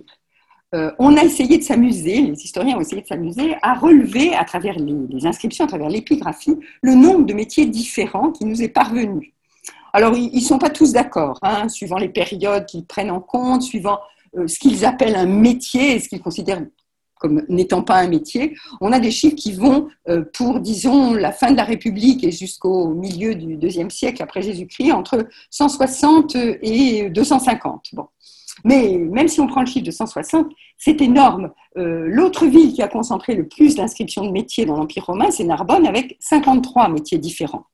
Euh, donc, et Paris, au, à la fin du XIIIe siècle, si ma mémoire est bonne, concentre 130 métiers différents. Donc, vous voyez, c'est un nombre de métiers euh, important, mais à tel point qu'on pense que euh, certains métiers sont tellement raffinés dans euh, le type d'activité faite par l'artisan en question qu'on pense que c'était une manière pour lui d'afficher sa plus grande spécialité, même s'il pouvait aussi faire le reste. Quand un boulanger se dit boulanger de pain blanc, c'est ce qu'il sait faire le meilleur, il se fait un peu de pub, mais il fait aussi toutes sortes de pains. Enfin, c'est du moins ce que nous pensons, c'est une hypothèse.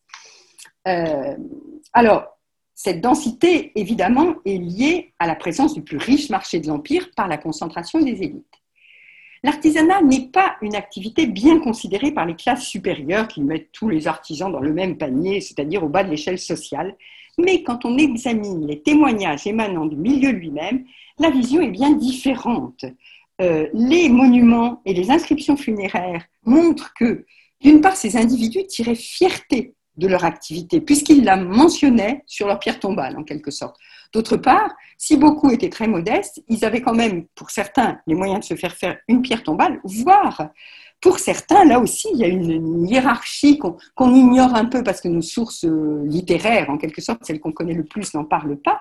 Mais il y a des artisans qui ont pignon sur rue, qui forment cette, cette plèbe, cette élite de la plèbe, cette plèbe moyenne, si on veut parler comme, comme Paul Venn. Euh, je prendrai l'exemple d'un monument funéraire qu'on voit quand on arrive dans Rome par le train. Alors maintenant, on y arrive plutôt par avion, mais peut-être que les trains vont reprendre euh, de la vigueur sur Rome. C'est un monument funéraire qui se trouve au-delà de la Porta Maggiore et euh, qui est le monument d'un boulanger, Marcus Virgilius Eurysaces, qui date des dernières décennies de la République romaine, enfin avant, avant Jésus-Christ, on va dire, parce que ça date de 30, on n'est plus tout à fait dans la République. Et c'est un véritable petit mausolée euh, décoré de mesures pour le blé, d'une frise au sommet où on montre le, défunt dans son activité au milieu de ses, j'aurais tendance, de ses ouvriers, parce que c'est une véritable petite fabrique qu'il a, il a beaucoup de monde autour de lui. Et sur un des côtés, on voit une statue en pied et en toge de Rhysacès, euh, le boulanger, avec sa femme. L'inscription funéraire dit aussi que non seulement il a été boulanger, mais il a été entrepreneur et appariteur. C'est donc, moi j'ai l'habitude de dire aux étudiants, c'est le poilane de son temps. Il passe à sans doute des contrats avec l'État, c'est pour ça qu'il se nomme entrepreneur, peut-être pour approvisionner les armées ou les citoyens. Et puis, il parvint à se faire inscrire sur cette liste d'appariteurs dont j'ai dit qu'il formait l'élite euh, des euh, citoyens qui euh, aidaient les magistrats ou les prêtres. Alors, cet artisanat est essentiellement tourné donc vers la satisfaction des besoins de Rome même, mais il y a aussi certains domaines où la ville exporta. Ainsi, les riches possédaient sur leurs terres à proximité de la ville des fabriques de briques et de tuiles qui produisaient en grand nombre et l'on retrouve ces matériaux dans certaines constructions, par exemple dans les cités de la province d'Afrique. C'est certainement une activité secondaire qui s'explique d'abord par la nécessité pour les transporteurs maritimes, pour les naviculaires, d'avoir une cargaison de retour quand ils apportent le blé, par exemple, depuis l'Afrique. Ils reviennent euh, à la fois ça leste le navire et puis ça permet de, ne pas rentrer à vide. Ils reviennent en Afrique avec des briques et des tuiles qui sont produites dans les environs de Rome et qui sont estampillées avec euh, des estampilles de grandes familles romaines, voire des, empereurs romains. Donc ça permet tout de même de nuancer pas mal la description de Rome comme une pure ville de consommation. C'est ce que euh, j'ai essayé de montrer. Alors justement, Catherine, euh, il y a aussi un autre aspect qui est quand même euh, essentiel quand on évoque Rome, c'est la place de la ville euh, dans la culture, j'allais dire dans la culture romaine de façon générale, mais pas que, parce qu'on peut d'ailleurs, et vous avez vous l'avez commencé à l'évoquer aussi depuis tout à l'heure dans le podcast, cette idée que il n'y a pas qu'une culture romaine, mais plutôt une sorte, j'allais dire, de peut-être de syncrétisme avec une culture grecque à Rome. Alors qu'en est-il autour de cette questions-là culturelles dans la ville de Rome, dans l'Antiquité Oui, il serait effectivement paradoxal de parler simplement de culture romaine, parce que d'abord, les Romains des classes supérieures ont longtemps été faire leurs études en Grèce. C'est la Grèce qui est considérée par les Romains eux-mêmes comme le lieu de la culture, et parler de culture romaine n'a pas vraiment de sens. C'est Paul Venn qui a tout à fait raison dans son livre euh, d'appeler l'Empire, non pas l'Empire romain, mais l'Empire gréco-romain. Euh, les œuvres des Romains sont l'expression latine d'une culture grecque à vocation universelle, en quelque sorte. Les Romains cultivés étaient tous bilingues, ils parlaient, voire même ils écrivaient en grec, et cela encore sous l'Empire. Je rappelle que les pensées de l'empereur philosophe Marc Aurèle euh, sont rédigées, c'est son journal philosophique, il rédige en partie quand il est sur le front du Danube dans les années 170-180, sont, rédigés en grec. Mais c'est vrai que Rome, euh, avec la conquête, s'est affirmée comme un centre intellectuel de première importance à partir de la fin de la République. Simplement, c'est un, un centre gréco-romain, en quelque sorte, si vous voulez. Auguste a réuni autour de lui par l'entremise de son ami Mécène, un cercle de lettrés, poètes, historiens, géographes, qui sont d'ailleurs des auteurs de langue latine, mais aussi des auteurs de langue grecque. Je pense en particulier au géographe Strabon. Ce sont des auteurs chargés non seulement de glorifier le prince, mais aussi le passé de Rome et sa grandeur actuelle. Et puis, Rome a beaucoup rayonné aussi en matière de sciences juridiques. Les juristes de l'entourage impérial produisent des commentaires et des manuels sur le droit romain et contribuent à son évolution. Enfin, avec l'Empire, les écoles de rhétorique romaine sont devenues fameuses et on est venu à Rome étudier la rhétorique, ce qui, sous la République, euh, aurait semblé euh, très curieux. Voilà. Euh, ainsi, Vespasien a créé une chaire de rhétorique latine en 88 qu'il a confiée à Quintilien. Les jeunes membres des élites provinciales fortunées venaient donc étudier à Rome, et puis les philosophes et les rhéteurs venaient de tous les coins de l'Empire pour donner des leçons sur une période plus ou moins longue, mais aussi pour donner euh, des conférences, parfois sur une période plus courte. Ils étaient invités, en fait, en quelque sorte, conférenciers invités. J'aurai l'occasion d'y revenir. Dans d'autres domaines de l'art, c'est à partir de Rome que se sont répandus en Italie et dans la partie occidentale de l'Empire des éléments que Rome empruntait à l'art grec et hellénistique et réinterprétait elle-même, et puis ces éléments ont été réinterprétés localement. On parle aussi de culture gallo-romaine, et on devrait dire gallo-gréco-romaine en quelque sorte. Les styles de peinture murale dits pompéiens, par exemple, parce que en fait c'est à Pompéi qu'on a pu le mieux les voir, étant donné l'état de conservation du lieu, sont en fait originaires euh, de Rome. C'est l'aristocratie romaine qui s'est emparée de l'art pictural grec à partir du IIe siècle avant Jésus-Christ. La sculpture aussi, si on veut aller par là, doit beaucoup à l'hellénisation de la société romaine. Euh, en, matière de, en, statuaire, les, Romains ont, on le sait, beaucoup copié les statues grecques. Et d'ailleurs, beaucoup de statues grecques ne nous sont conservées que par des copies d'époque romaine. Ils ont aussi beaucoup pillé euh, les statues grecques. Ils ont fait venir à Rome euh, un épisode peu glorieux pour Rome, c'est le, moment où en 146 avant Jésus-Christ, Corinthe est rasée au sol pour s'être révoltée, et ces, merveilles, ces statues sont pillées tout simplement et rapportées à Rome par les généraux qui l'ont vaincu. Et puis, il y avait des artistes grecs qui étaient appelés à Rome pour réaliser certaines euh, commandes, en quelque sorte. Je pense à Zénodoros, que euh, Néron avait appelé pour faire une statue colossale de sa personne, parce qu'il s'était rendu célèbre, parce qu'il avait fait au sommet du Puy de Dôme une statue colossale du dieu Mercure, qui était un dieu réinterprété euh, par les Arvernes, par les populations gauloises de cette, de cette région. Mais dans certains domaines, Rome acquiert aussi un niveau d'excellence, même dans la sculpture. Je pense au bas-relief sculpté. Euh, on peut dire que l'art du bas-relief a atteint ses niveaux d'excellence avec le bas-relief sculpté romain. Et je n'en prendrai qu'un exemple qui, je pense, est présent à l'esprit de tous. Ce sont euh, les bas-reliefs de l'Hôtel de la Paix offert à Auguste par le Sénat, euh, l'hôtel de la Paix Auguste, qu'on peut voir aujourd'hui encore à Rome près de son mausolée.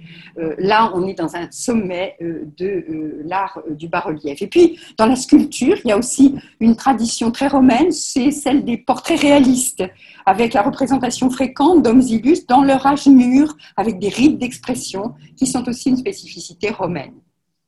Même chose si on va du côté de l'architecture, il y a pour les Romains une assimilation de l'architecture grecque, mais avec une réinterprétation.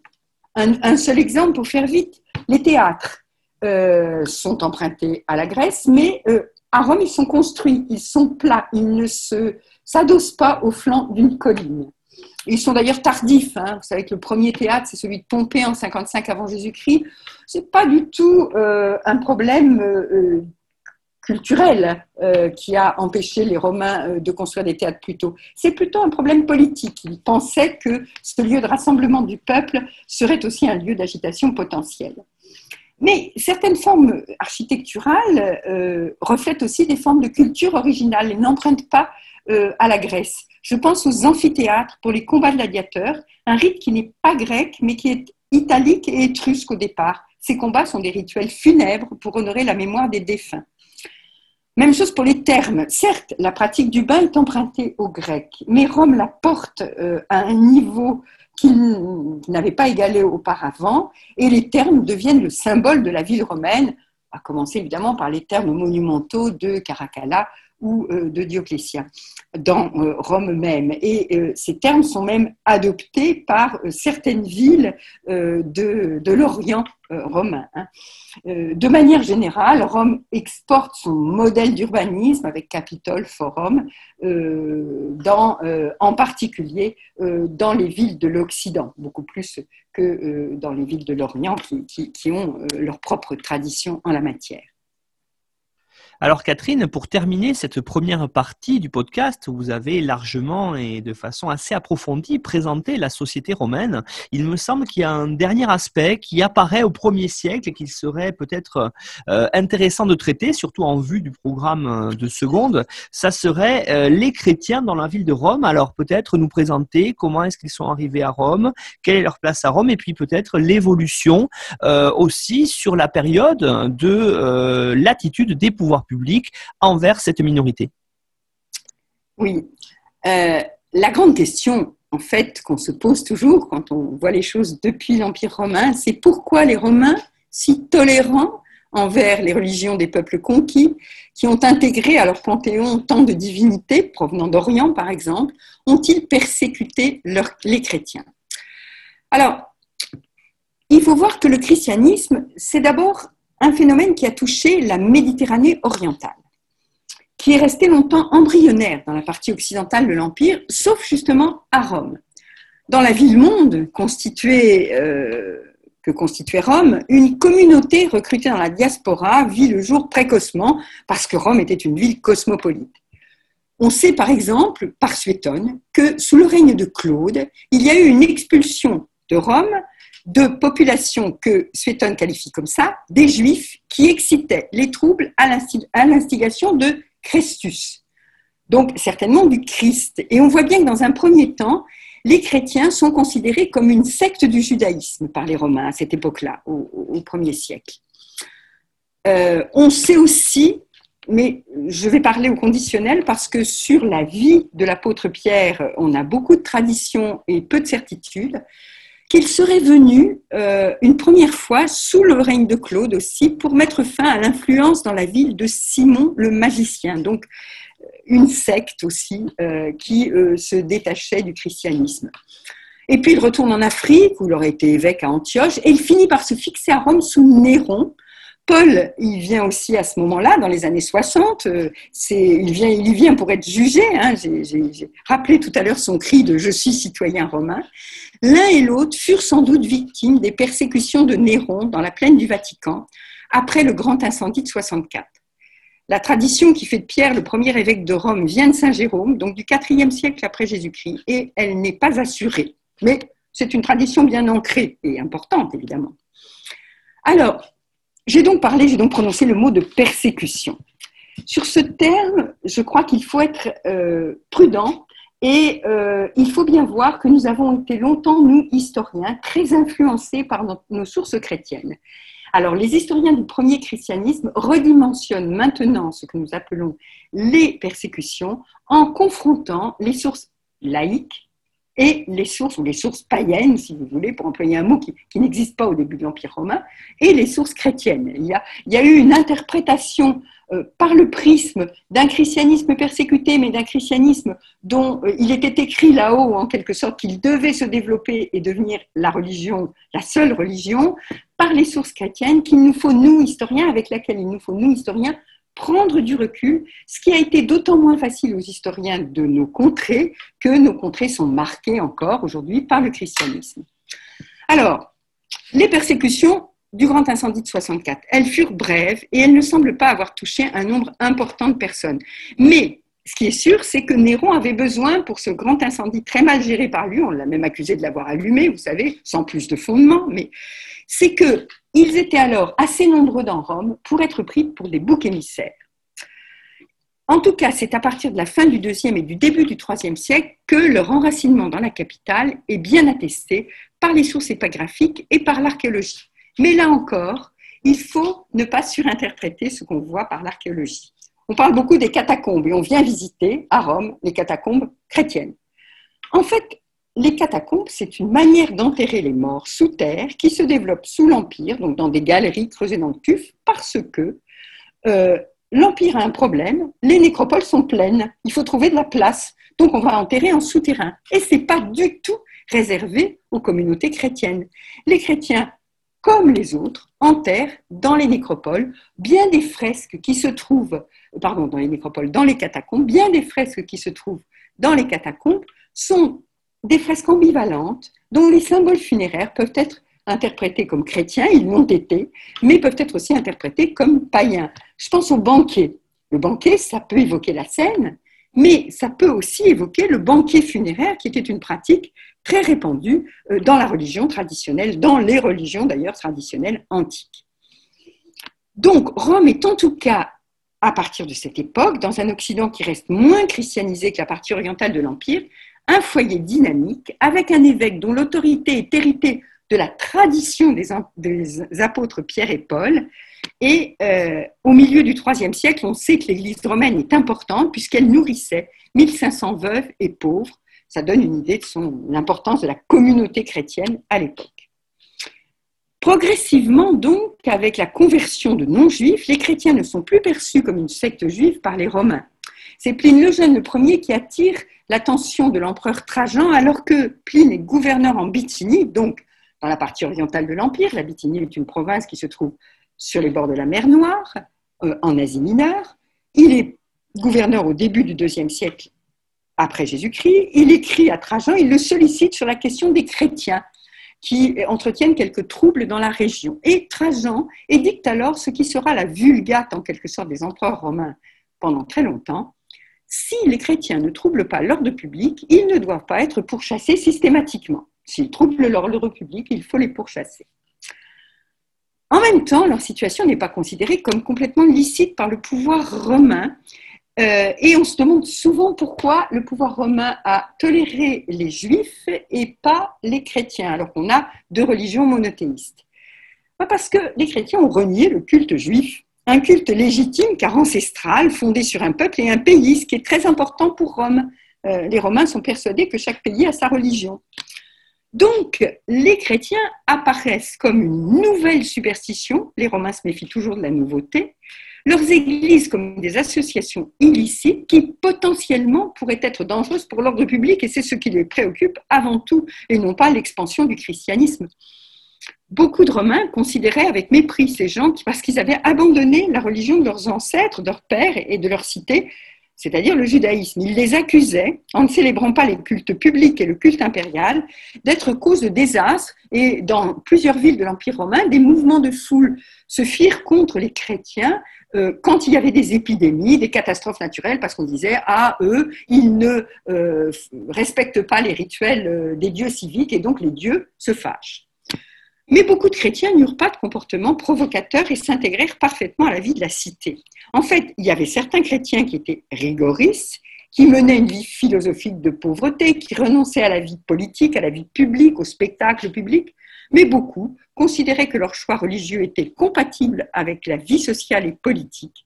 Et cette attitude contribua d'ailleurs à diffuser le christianisme dans les catégories supérieures de la société. On aménageait son christianisme, on pouvait être, euh, euh, disons, chrétien dans la cité.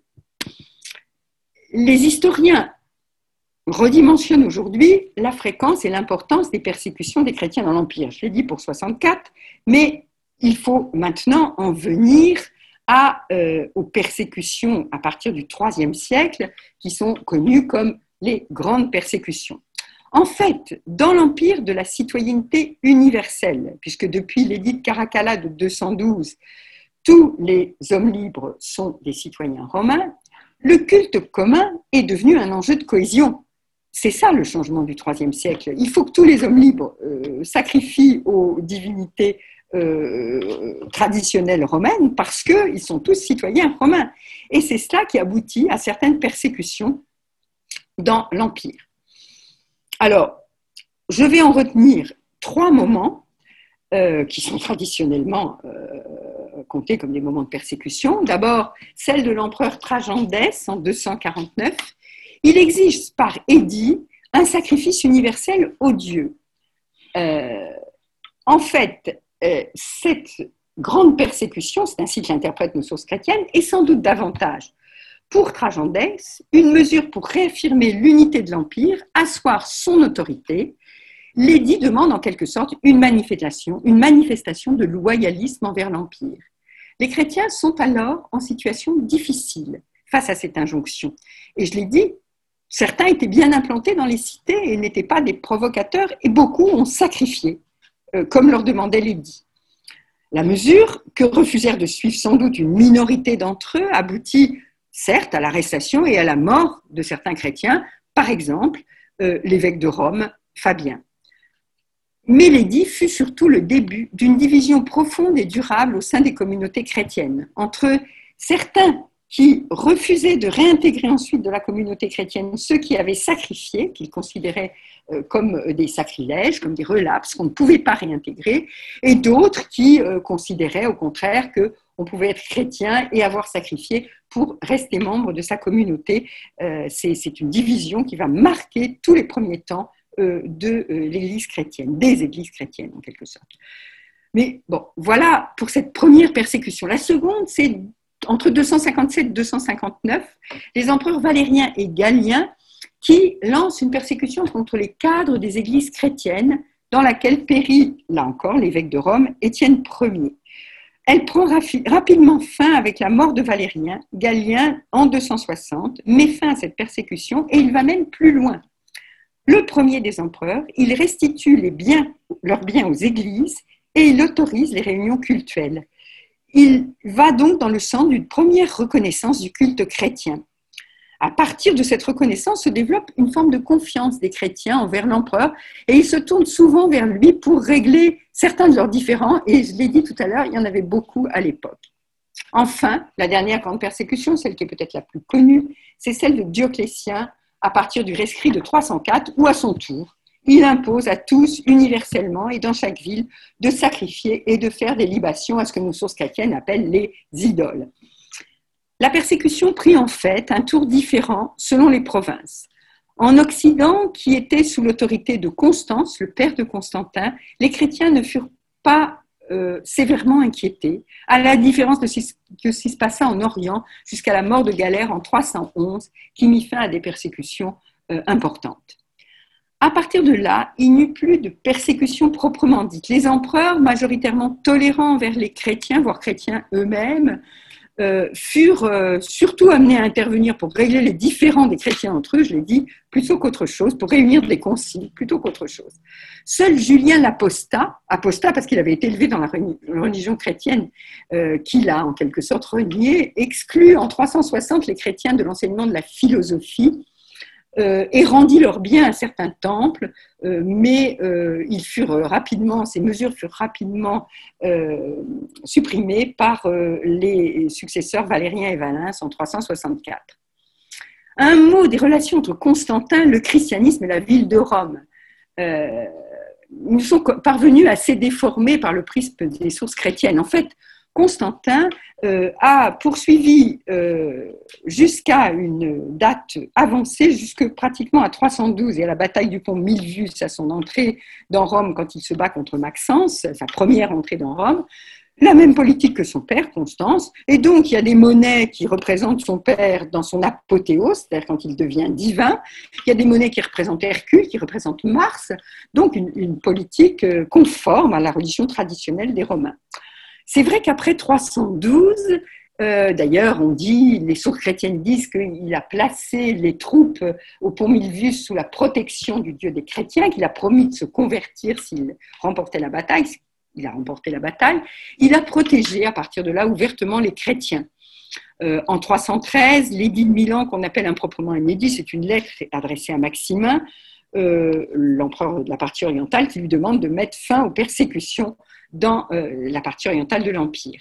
À Rome, il a fait don aux, aux, église de terrain, par exemple, euh, la, caserne de, la garde impériale de Maxence qu'il avait dissoute euh, devient un espace sur lequel sera entreprise la construction de la première basilique chrétienne à l'intérieur de la ville, Saint-Jean de Latran. Et puis, il donne aussi euh, la zone des jardins impériaux du Vatican, qui est désaffectée, c'était une zone de nécropole, et qui est destinée à l'édification d'une immense basilique en l'honneur de l'apôtre Pierre. Mais il est resté extrêmement prudent, euh, sachant l'hostilité majoritaire, j'aurai l'occasion d'y revenir, du Sénat de Rome à la religion chrétienne. À partir de 312, il s'est servi de formules comme celle qu'on trouve sur son arc de triomphe à Rome, où il dit qu'il agit à l'inspiration de la divinité, ce qui relève d'un monothéisme philosophique qui peut être plus consensuel aux yeux du Sénat que euh, de se déclarer ouvertement chrétien. En 330 encore, les célébrations de dédicace de sa ville de Constantinople mêlent rite romain et célébration chrétienne. Constantin restait malgré tout, il faut le comprendre, le garant du bon fonctionnement des institutions religieuses impériales traditionnelles. En 380, l'édit Théodose, le fameux édit Théodose, affirme que la seule forme légale de culte chrétien est celle pratiquée à Rome et à Alexandrie, confirmée par le concile de Nicée qui avait été réuni par Constantin en 325, et c'est de là qu'on date généralement les débuts du christianisme comme religion officielle de l'Empire romain. À partir de 388, Théodose, qui se trouve à Milan, euh, une des capitales, j'ai dit, qui est sous l'influence de l'évêque très fameux et très influent de la ville Ambroise, futur Saint Ambroise, euh, va mener une politique de plus en plus rigoureuse contre les cultes non chrétiens et euh, il se heurtera à différentes reprises au Sénat de Rome. Euh, la ville avait eu, on l'a vu, une communauté chrétienne précoce. Elle était le siège d'un évêché prestigieux hérité de Pierre, mais une partie importante de son aristocratie et de ses sénateurs sont restés longtemps fortement attachés à la religion civique traditionnelle. Et euh, les empereurs euh, qui mirent fin aux persécutions, les empereurs qui se déclarèrent chrétiens, euh, eurent des relations difficiles avec les élites sénatoriales. Et on a vu la prudence de Constantin quand, quand il s'adresse au Sénat ou quand il fait des inscriptions dans Rome pour ne pas heurter de front le Sénat. Euh, les, sénateurs sont venus en 389 en ambassade euh, à Milan pour demander à Théodose de rétablir les subventions pour les cultes publics, de rétablir l'hôtel de la Victoire qui se trouvait dans le vestibule de la Curie qui avait été supprimé sur décision de Gratien. Théodose refusa, euh, avec l'intervention d'Ambroise d'ailleurs. En 394, il reçut une nouvelle délégation du Sénat et on a trace d'un discours qu'il prononça pour essayer de convaincre les sénateurs non chrétiens à renoncer à cette erreur. Euh, cette prégnance d'une opinion sénatoriale païenne est peut-être un élément d'explication de ce que l'Église de Rome à l'époque, bien que renommée dans tout l'Empire, ait en fait peu de pouvoir effectif. Les évêques de Rome, qui qui sont appelés aussi papes, c'est un titre honorifique qu'ils partagent avec ceux d'Alexandrie à l'époque. Ils étaient convaincus de leur légitimité à exercer une autorité disciplinaire sur les autres églises et de leur parfaite orthodoxie, puisque leur église était fondée sur une succession traditionnellement continue depuis l'apôtre Pierre.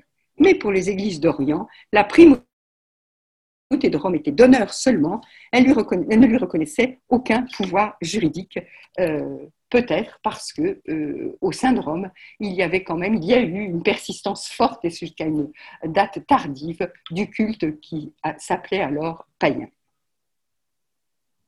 Bien, Catherine Vialouvet, on vous remercie pour cette émission très très complète qui fait vraiment le tour de la question et qui, je pense, approfondira les connaissances, ou en tout cas les réactivera de nombreux collègues qui ont à enseigner euh, ce chapitre pour les secondes. Alors, euh, je rappelle que vous avez donné une bibliographie indicative qui permettra d'aller plus loin et qui est disponible sur le site aphg.fr. Et on vous retrouve, Catherine, dans la deuxième partie de l'émission où vous allez nous présenter un personnage et un document. Merci Catherine.